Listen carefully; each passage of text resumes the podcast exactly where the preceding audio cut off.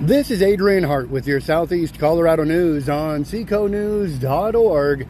And we're here at 18th and Bradish in La Junta with our La Fire Chief, Brad Davidson, as uh, it appears they've responded to a brush fire here on the east side of town. Brad, do you want to tell us a little bit about the call and a little bit about the department's response going on here? Yeah, sure. We, uh, we were re- reported of a weed and grass fire around 18th and Bradish, moving pretty quick because of the winds. Uh, when the crews got on scene, they made an aggressive attack on the on the perimeter to not slow down the fire.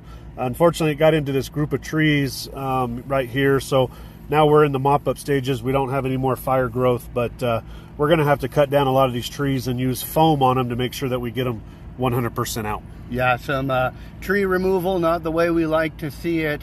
Um, and of course, uh, you guys making sure you're dousing it real well uh, recently with those large wildfires going on.